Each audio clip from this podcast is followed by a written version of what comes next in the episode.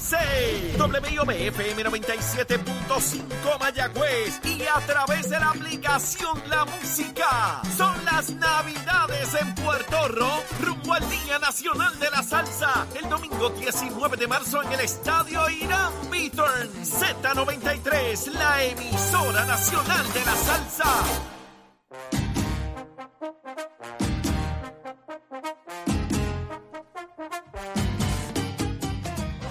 Seguimos en Nación Z. Buenos días, Puerto Rico. Arranca una nueva hora repleta de información, buen análisis, entretenimiento como a ti te gusta y estás escuchándonos a través de Z93, 93.7 en San Juan, 93.3 en Ponce, 97.5 en Mayagüez. A través de la aplicación La Música puedes vernos y disfrutar de nuestro contenido y en el Facebook te haces parte de esta conversación diariamente.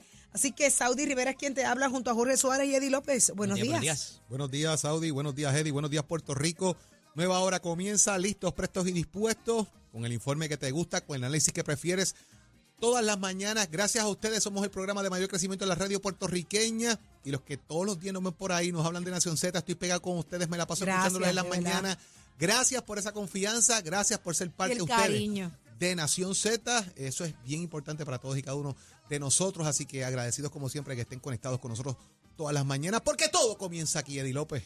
Buenos días, Jorge, buenos días, Saudy, bienvenidos a una nueva hora llena de información, de noticias, pero sobre todo el análisis que tanto a ustedes les gusta, jueves 22 de diciembre del año 2022. Levántate que el despertador te está velando y te agarra el tapón, Saudy Rivera. Así mismo es, y gracias, como bien dice Jorge, a toda esa gente que se nos acerca a mí, muchas actividades que he trabajado.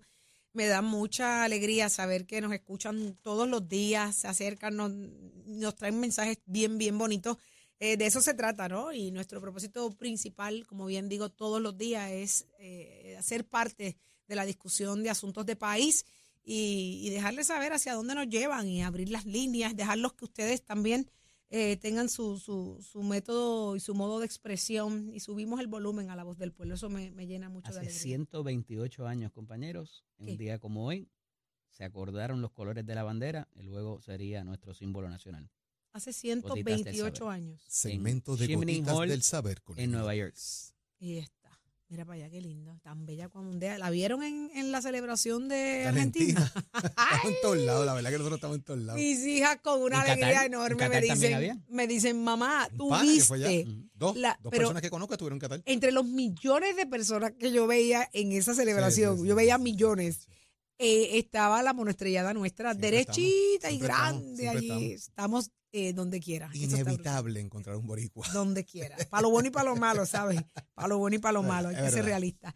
Pero vamos de inmediato a hablar con el inspector de la policía, el señor Carlos Nazario. Ya está con nosotros. Muy buenos días. Buenos días, inspector. Buenos días. Sí, buenos días a ti, Saudy. Buenos días, Jorge, a Eddie López. Estamos aquí pues prestos a contestar sus preguntas y a informar al pueblo sobre las iniciativas, ¿verdad? Y algunos resultados del trabajo que hemos hecho aquí en el negociado de la Policía de Puerto Rico. Eso es lo que queremos escuchar, Nazario, de primera mano, ¿verdad? Vamos a hablar un poco de las estadísticas. Se cierra el año 2022 y uno siempre quiere saber cómo cerró la policía, cómo están las estadísticas, qué dicen los asuntos de criminalidad, la seguridad, entre otras cosas importantes. Pues sí, Saudy, mira, estamos al momento que estamos hablando, tenemos específicamente, ¿verdad?, el delito que más le preocupa a nuestra ciudadanía, que es el delito del asesinato. Hemos hecho un trabajo integral, ¿verdad?, basado en el plan integral de seguridad del negociado de la Policía de Puerto Rico. Tenemos al momento que hablamos un total de 72 asesinatos menos en comparación con el año pasado. Y quiero mencionar un dato, eso incluye el total del año 2022 y 2021, y como dato adicional, el año 2019 es el último año con el que podamos comparar en términos justos, ¿no? Ajá, por el tema de la pandemia. Correcto. Tenía menos aspectos que evaluar. Correcto, el 2020 y 2021, el 2020 estuvimos cerrados casi en su totalidad, desde luego de que inició la pandemia a principios de año. 2021 ya era un cierre parcial, ¿verdad?, de algunas áreas. El 2022 es que se abre totalmente, pero siendo el 2019 el último año, por decirlo así, normal, pues a la fecha de hoy tenemos más de 8,000 delitos tipo 1 menos en comparación con ese año, ¿verdad? Eso también incluye un total de 49 asesinatos menos en comparación con ese año 2019. Pasamos este año donde al momento tenemos 72 delitos. Y estos elementos que se están dando, que son buenas noticias en el sentido de que ha habido un efecto positivo con menos oficiales de la policía de los que habían quizás hace 20 años atrás. O sea, ese dato hay que resaltarlo. Significa que los planes que se han impuesto de alguna manera han dado resultados. Sí, porque el plan, en términos generales, el plan incluye integral, ¿verdad? Por eso es que lo llamamos el plan integral del negociado de la Policía de Puerto Rico. Incluye el aunar esfuerzo con las autoridades federales, las autoridades municipales, ¿verdad? Y otras agencias de trabajo comunitario, impacto comunitario, donde integramos nuestros esfuerzos y así pues con todo el mundo poniendo poco, pues hacemos mucho. Nazario, yo tenía un profesor en la Escuela de Derecho que decía, lo que no se mide, no se mejora. Y ciertamente hablamos mucho de los asesinatos, de los delitos tipo 1, que son, ¿verdad?, lo más que se menciona, pero siempre esto va acompañado o tiene que ir acompañado de la tasa de esclarecimiento. Y me parece que es sumamente importante porque me parece que han habido grandes logros y avances ahí también con la profesionalización. Y hoy el artículo del periódico dice que hace falta un poco más de capacitación y adiestramiento, pero la realidad es que donde estábamos quizás hace 5, 10 o 15 años atrás a donde estamos ahora para la profesionalización del policía ha incidido sobre esos estándares de esclarecimiento. ¿Me equivoco? No, eso es así. La profesionalización es parte de la reforma de la policía, ¿verdad?, a la que estamos sometidos en este momento. Eso se ha logrado a través de los diferentes adiestramientos en la Academia de la Policía y ha llevado, como tú bien mencionas, a un mayor nivel de esclarecimiento. Esto se logra integrando, volvemos a la palabra integrar, esfuerzos entre la Superintendencia Auxiliar de Operaciones Especiales, que es la que trabaja en la unidad de inteligencia.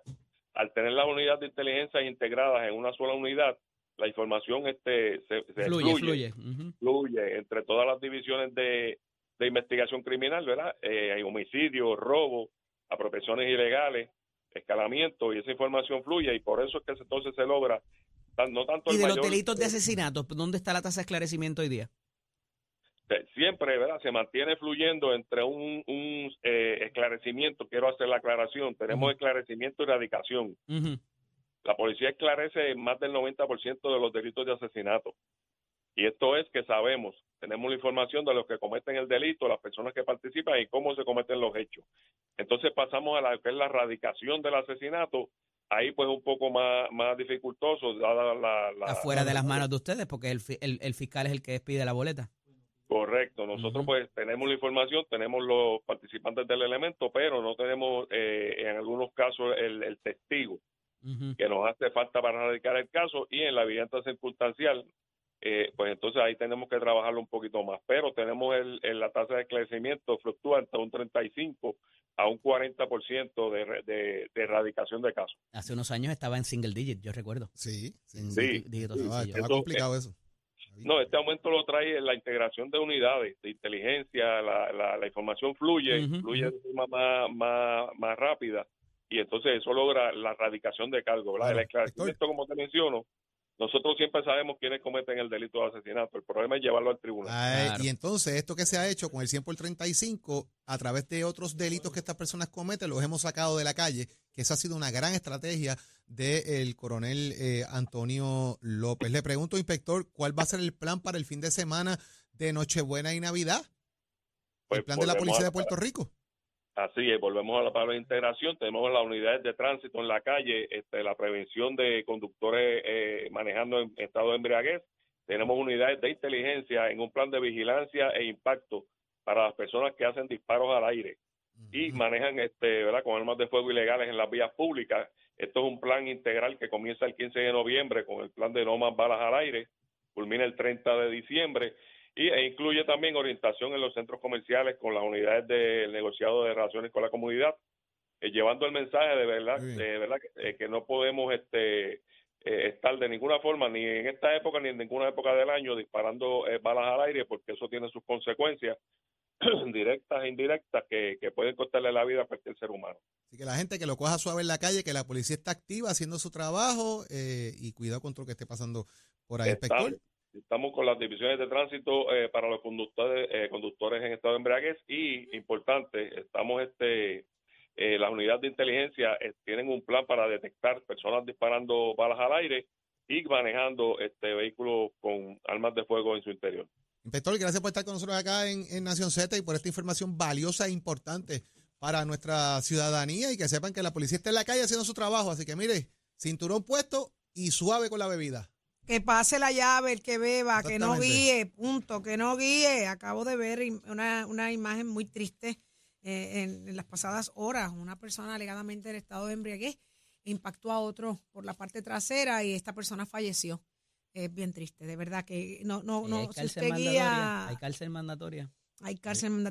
No guíe, no guíe. Si está bebiendo, no guíe. Sea justo y real consigo mismo y con la ciudadanía. Páguese los 10 pesitos del Uber y ahorre ese problema.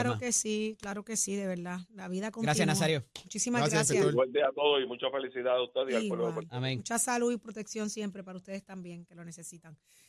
Señores, ¿dónde está Tato Hernández? ¿Está por ahí? ¿Está listo? Ya mismo viene por ahí Tato Hernández, pero vamos al análisis del día, Eddie, adelante.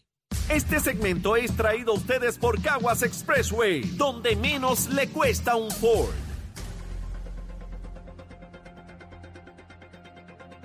Este es el segmento del análisis del día y como todos los jueves está con nosotros nuestro experto en comunicaciones, el señor Daniel El Machete Hernández. Buenos días, Dani.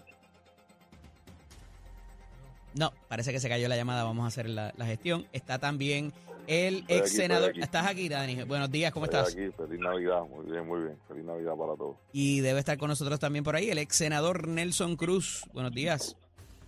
Buenos días para ti, los amigos que nos escuchen, muchas felicidades. Qué bueno que están en la mañana de hoy con nosotros y pasamos de inmediato a discutir estos dos asuntos que tengo para ustedes en la mañana de hoy, que me parece que es muy interesante esto que se está dando en el Parque de las Cavernas del Río Camuy, donde ya llevamos cierto tiempo escuchando de que el parque no se puede abrir porque está afectado, ahora no hay empleados, se planea hacer una alianza público-privada y se trae en un entorno de la privatización y hasta del desplazamiento. Ayer veía un artículo en Metro de su editora en jefe, Ayola Virella, de que se trae como con el asunto también de los Airbnb, ¿verdad? De los alquileres de corto término. No entendí muy bien la relación, pensaba que en algún momento se iba a hacer un Airbnb allí en el parque, pero es el asunto de la APP y particularmente el requisito, senador, de confidencialidad que existe dentro de los trámites de esa ley que parecería dar el traste con los efectos de transparencia que debería haber cuando hablamos de recursos del Estado. ¿Cómo lo ve? Mira, sin duda alguna, yo sabes que soy empleado de recursos naturales. Uh-huh. Tengo que decirte que son múltiples facilidades las que están bajo el programa de parques nacionales. Uh-huh. Y en efecto, el departamento no tiene el personal ni la capacidad. Ni el recurso, es la realidad, hay que admitirlo. Uh-huh. Para poder llevar a cabo la apertura de estas facilidades que generaban un dinero para el erario público y también era el lugar de vacaciones, tanto en verano y en la Navidad, de muchos puertorriqueños que no tenían los recursos para poder salir al exterior. Eso es algo que no se puede tapar el cielo con mano. En esta, pues, yo tengo que decirte que sería una prioridad, debe ser una prioridad, de la nueva secretaria de Recursos Naturales, el poner esto en manos, ¿verdad?, de empresas privadas, estilo APP, para poder echar hacia adelante, porque las facilidades están bien deterioradas. El caso de las cavernas de Río Camuy, como tú mencionas, es una facilidad bastante amplia, es una facilidad de alto valor científico, porque en los momentos en que estuvo abierta, no tan solo servía de atracción turística para puertorriqueños, ¿verdad?, que están aquí, sino también para gente que viene de afuera. Así que yo creo que tenemos que reenfocar y mirar otras opciones, como lo hay en algunas partes del mundo. Hay intereses, por ejemplo, me consta de que hay gente, por ejemplo, de Libia, que tiene unos domos, ¿verdad?, que se instalan en corto tiempo, creo que 3-4 días, uh-huh, que sirven, pues como tú dices, de alojamiento.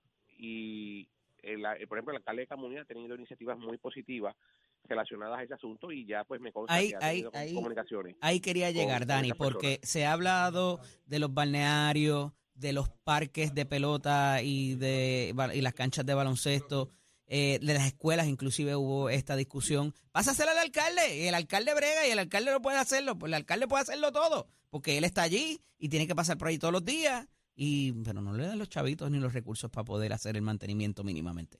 Dani. Bueno, ahí la preocupación es real.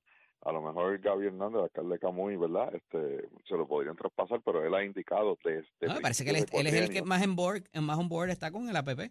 Pero desde el principio de cuatrenio, exacto, él ha indicado que es para privatizarlo. ¿Y qué es lo que viene con la privatización? Lo mismo que nos ha pasado con los peajes, que ahora es que la gente se está dando cuenta, que todo sube de precio porque hay que generar una ganancia.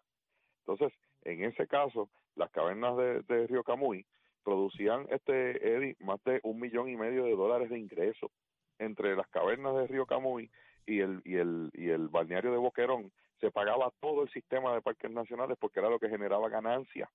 Entonces ahora está cerrado, y quiero recordar que en la transición de esta administración de Pedro Pierluisi, el ex secretario Macharco prometió que en enero del 2021 se iba a estar abierto. Hace 2 años de eso y no lo han abierto.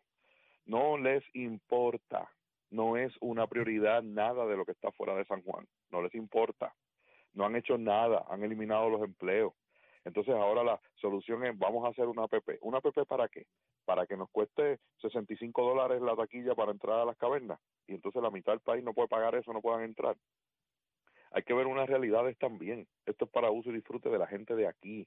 ¿Que hay que generar unos ingresos? Claro que sí, pero tiene que ser a través de unas eficiencias, y tiene que haber un compromiso social de aprendizaje, de exposición a la ciencia, a la naturaleza, para los niños de recursos moderados o escasos. No todo se puede ver a través del cristal de Guaynabo y Bayamón y San Juan, porque Puerto Rico no es San Juan. Hay muchas otras realidades sobre eso. Y a mí me parece que si acaso una APP, pues debería ser una APP como, por ejemplo, una organización como Para la Naturaleza, que recibe fondos del gobierno. Hay diferentes tipos, y la APP no implica privatización per se, porque no hay transacción donde se transmitan o se enajenen los recursos del Estado. Siguen siendo la titularidad del Estado. Pero no puede ser cedérsela para que una empresa privada simplemente busque generar ingresos. Claro. Por eso digo que a lo mejor puede haber una alianza con alguna entidad sin fines de lucro que esté operando y que pueda poner eso en función ya.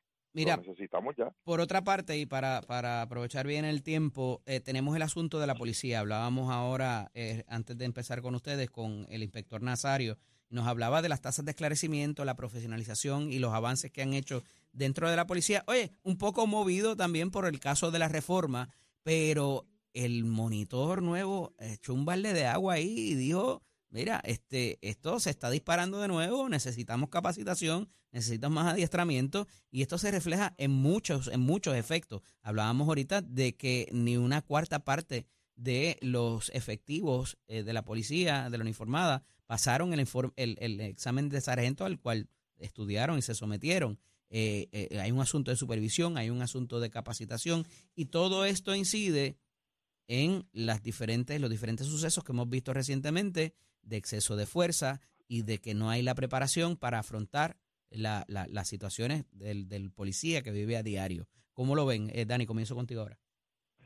Mira, nos podemos parar en el asunto de entrenamiento continuo, y es un asunto que genera respeto. Lo que hemos visto en estos últimos instantes es la falta de respeto hacia la policía, y cómo la gente se enjuaga la boca diciendo esto es un país de ley y orden donde no tenemos policía.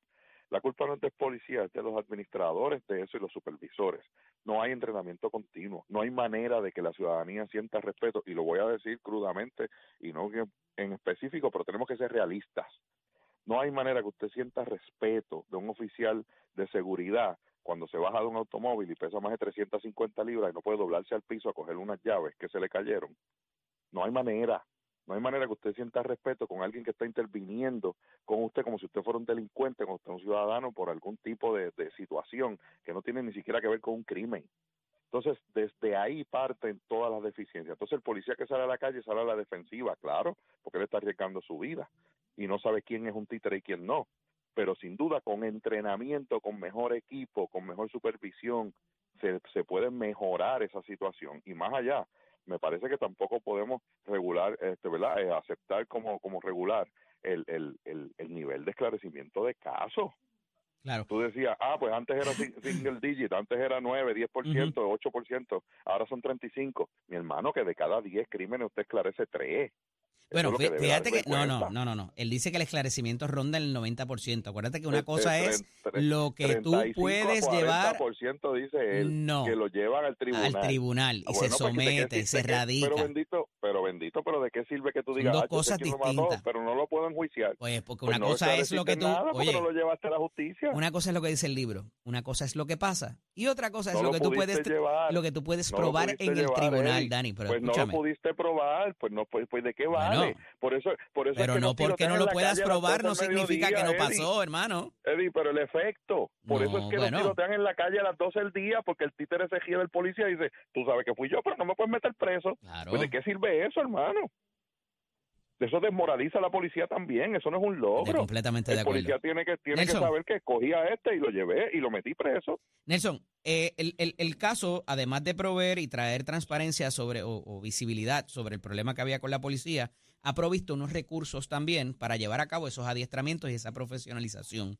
Pero en algún momento, y decía más temprano, que tenía que ver quizás con la ley del empleador único de principio del cuatrenio pasado, y también con el cambio al Departamento de Seguridad, que hasta tanto no pasaran unas cosas, había esos dineros de la reforma de la policía, de las designaciones del fiscal Bezosa, del juez Bezosa, que se habían detenido y quizás, ¿verdad? Teniendo fondos federales para eso, a través del Departamento de Justicia Federal y de otras entidades federales, no se está haciendo adecuadamente y lo vemos quizás en la supervisión inmediata de lo que se da y lo que vive el policía en la calle, como decía ahorita. ¿Cómo lo ves?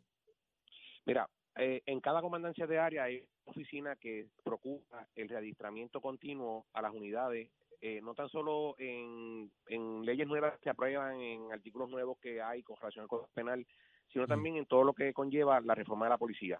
Hay que recordar y reconocer también que no solo la policía de Puerto Rico son los agentes de ley y orden llamados en el Estado a tener orden público y vidas y propiedades. Hay otras entidades como lo son pues los vigilantes de recursos naturales, como es la policía de Puerto Municipal y otros agentes que están en la calle ejerciendo, ¿verdad?, las labores de ley y orden. Y estos grupos, porque hay con agencias federales para, en el caso de las costas, pues para procurar, ¿verdad?, la entrada de indocumentados y demás. Yo les tengo que decir, y trabajando esto todos los días, y invito, ¿verdad?, al monitor a que se monte un día en la patrulla y vea cuál es el diario vivir de un agente. Todas las intervenciones son diferentes, todos los lugares donde se interviene es totalmente diferente y la manera en que un policía emplea, ¿verdad?, el uso de fuerza y utiliza los niveles de fuerza en las intervenciones es diferente en todo momento. Ustedes tienen ahí al profesor Jorge Suárez, que es una persona, yo diría, uno de los profesores en una de las entidades académicas más capacitadas en cuanto a lo que tiene que ver las reglas de procedimiento, la justicia criminal, etcétera, donde estudiantes, yo he tenido la oportunidad de compartir con estudiantes de Jorge que conocen, ¿verdad? Y Jorge ha llevado recursos a la universidad y eso es lo que se supone que ocurra. La única policía municipal que tiene protocolos de intervención, yo te diría un poco más allá de lo que tiene la reforma de la policía y que siempre está procurando, es la policía municipal de Bayamón.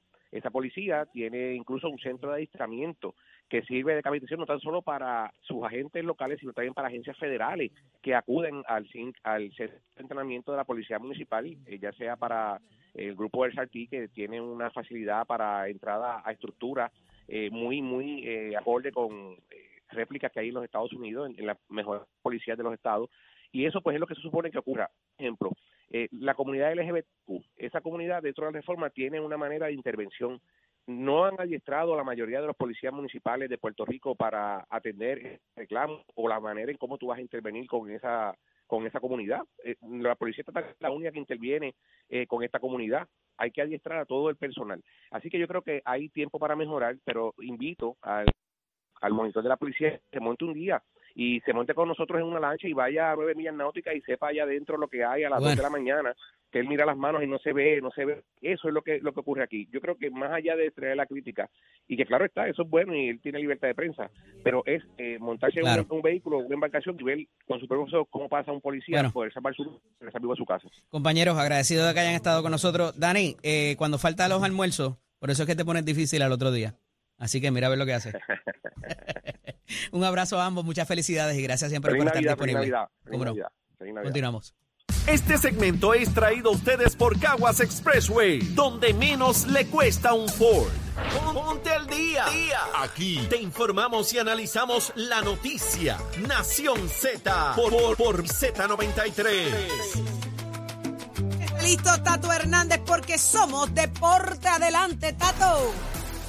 Vamos arriba, que hay un montón de deporte breve que se lo vamos a zumbar por ahí para arriba a las millas de Chaflán. Si nos vamos para México, vuelve a tener la selección de México a Chicharito, ya que su equipo lo quiere, porque Tata Martino no va a estar pues en la dirección del contexto mexicano, así que al Chicharito le van a dar la oportunidad. Hablando de fútbol, la salud de Pelé empeora, su cáncer avance y sufre de insuficiencia renal, donde salen las noticias de hoy en día. Hablando de eso también, el ranking de la FIFA tiene a Brasil y Argentina, que son del lado de acá del mundo, en la primera y segunda posición.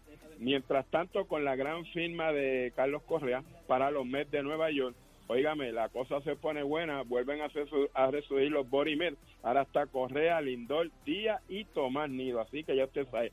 Si usted se pregunta cuánto ha invertido el equipo de los Mets a cuestión de estos agentes libres que ha firmado para esta temporada próxima del 2023, son 806 millones que se derivan en Carlos Correa 315, Brandon Nimmo 162, Edwin Díaz 102, Justin Verlander 86, Kodai Senga 75, José Quintana 26, Omar Narváez 15, Adam Octavino 14.5 y David Robertson 10. Eso es en millones las cantidades que estamos hablando, así que ya usted sabe, el equipo se quiere poner el número y de qué manera. Y hablando del béisbol, sale un mensaje muy bonito de Juan Ígor González, donde dice: mi respeto y admiración para Yadier Molina, siempre hemos tenido respeto mutuo, es el momento de ayudarlo, esto es Puerto Rico, hay que dejarse de cosas, esto es Puerto Rico y hay que dar el máximo por nuestro país. En hora muy buena esos comentarios de Juan Ígor González, que se une también al cuerpo de coach del equipo de Puerto Rico, que va a estar en el próximo Clásico Mundial para marzo 2023, usted se entera de todo esto. Puede también ver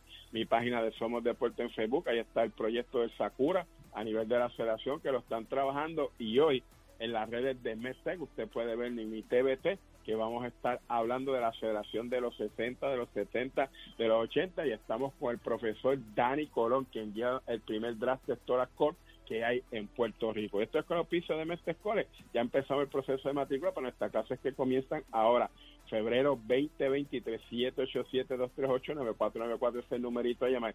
Visítanos, compara facilidades, equipos y toma tu la decisión de estudiar en Mestec College. Que tengan buen día, chero, give it up, my friend.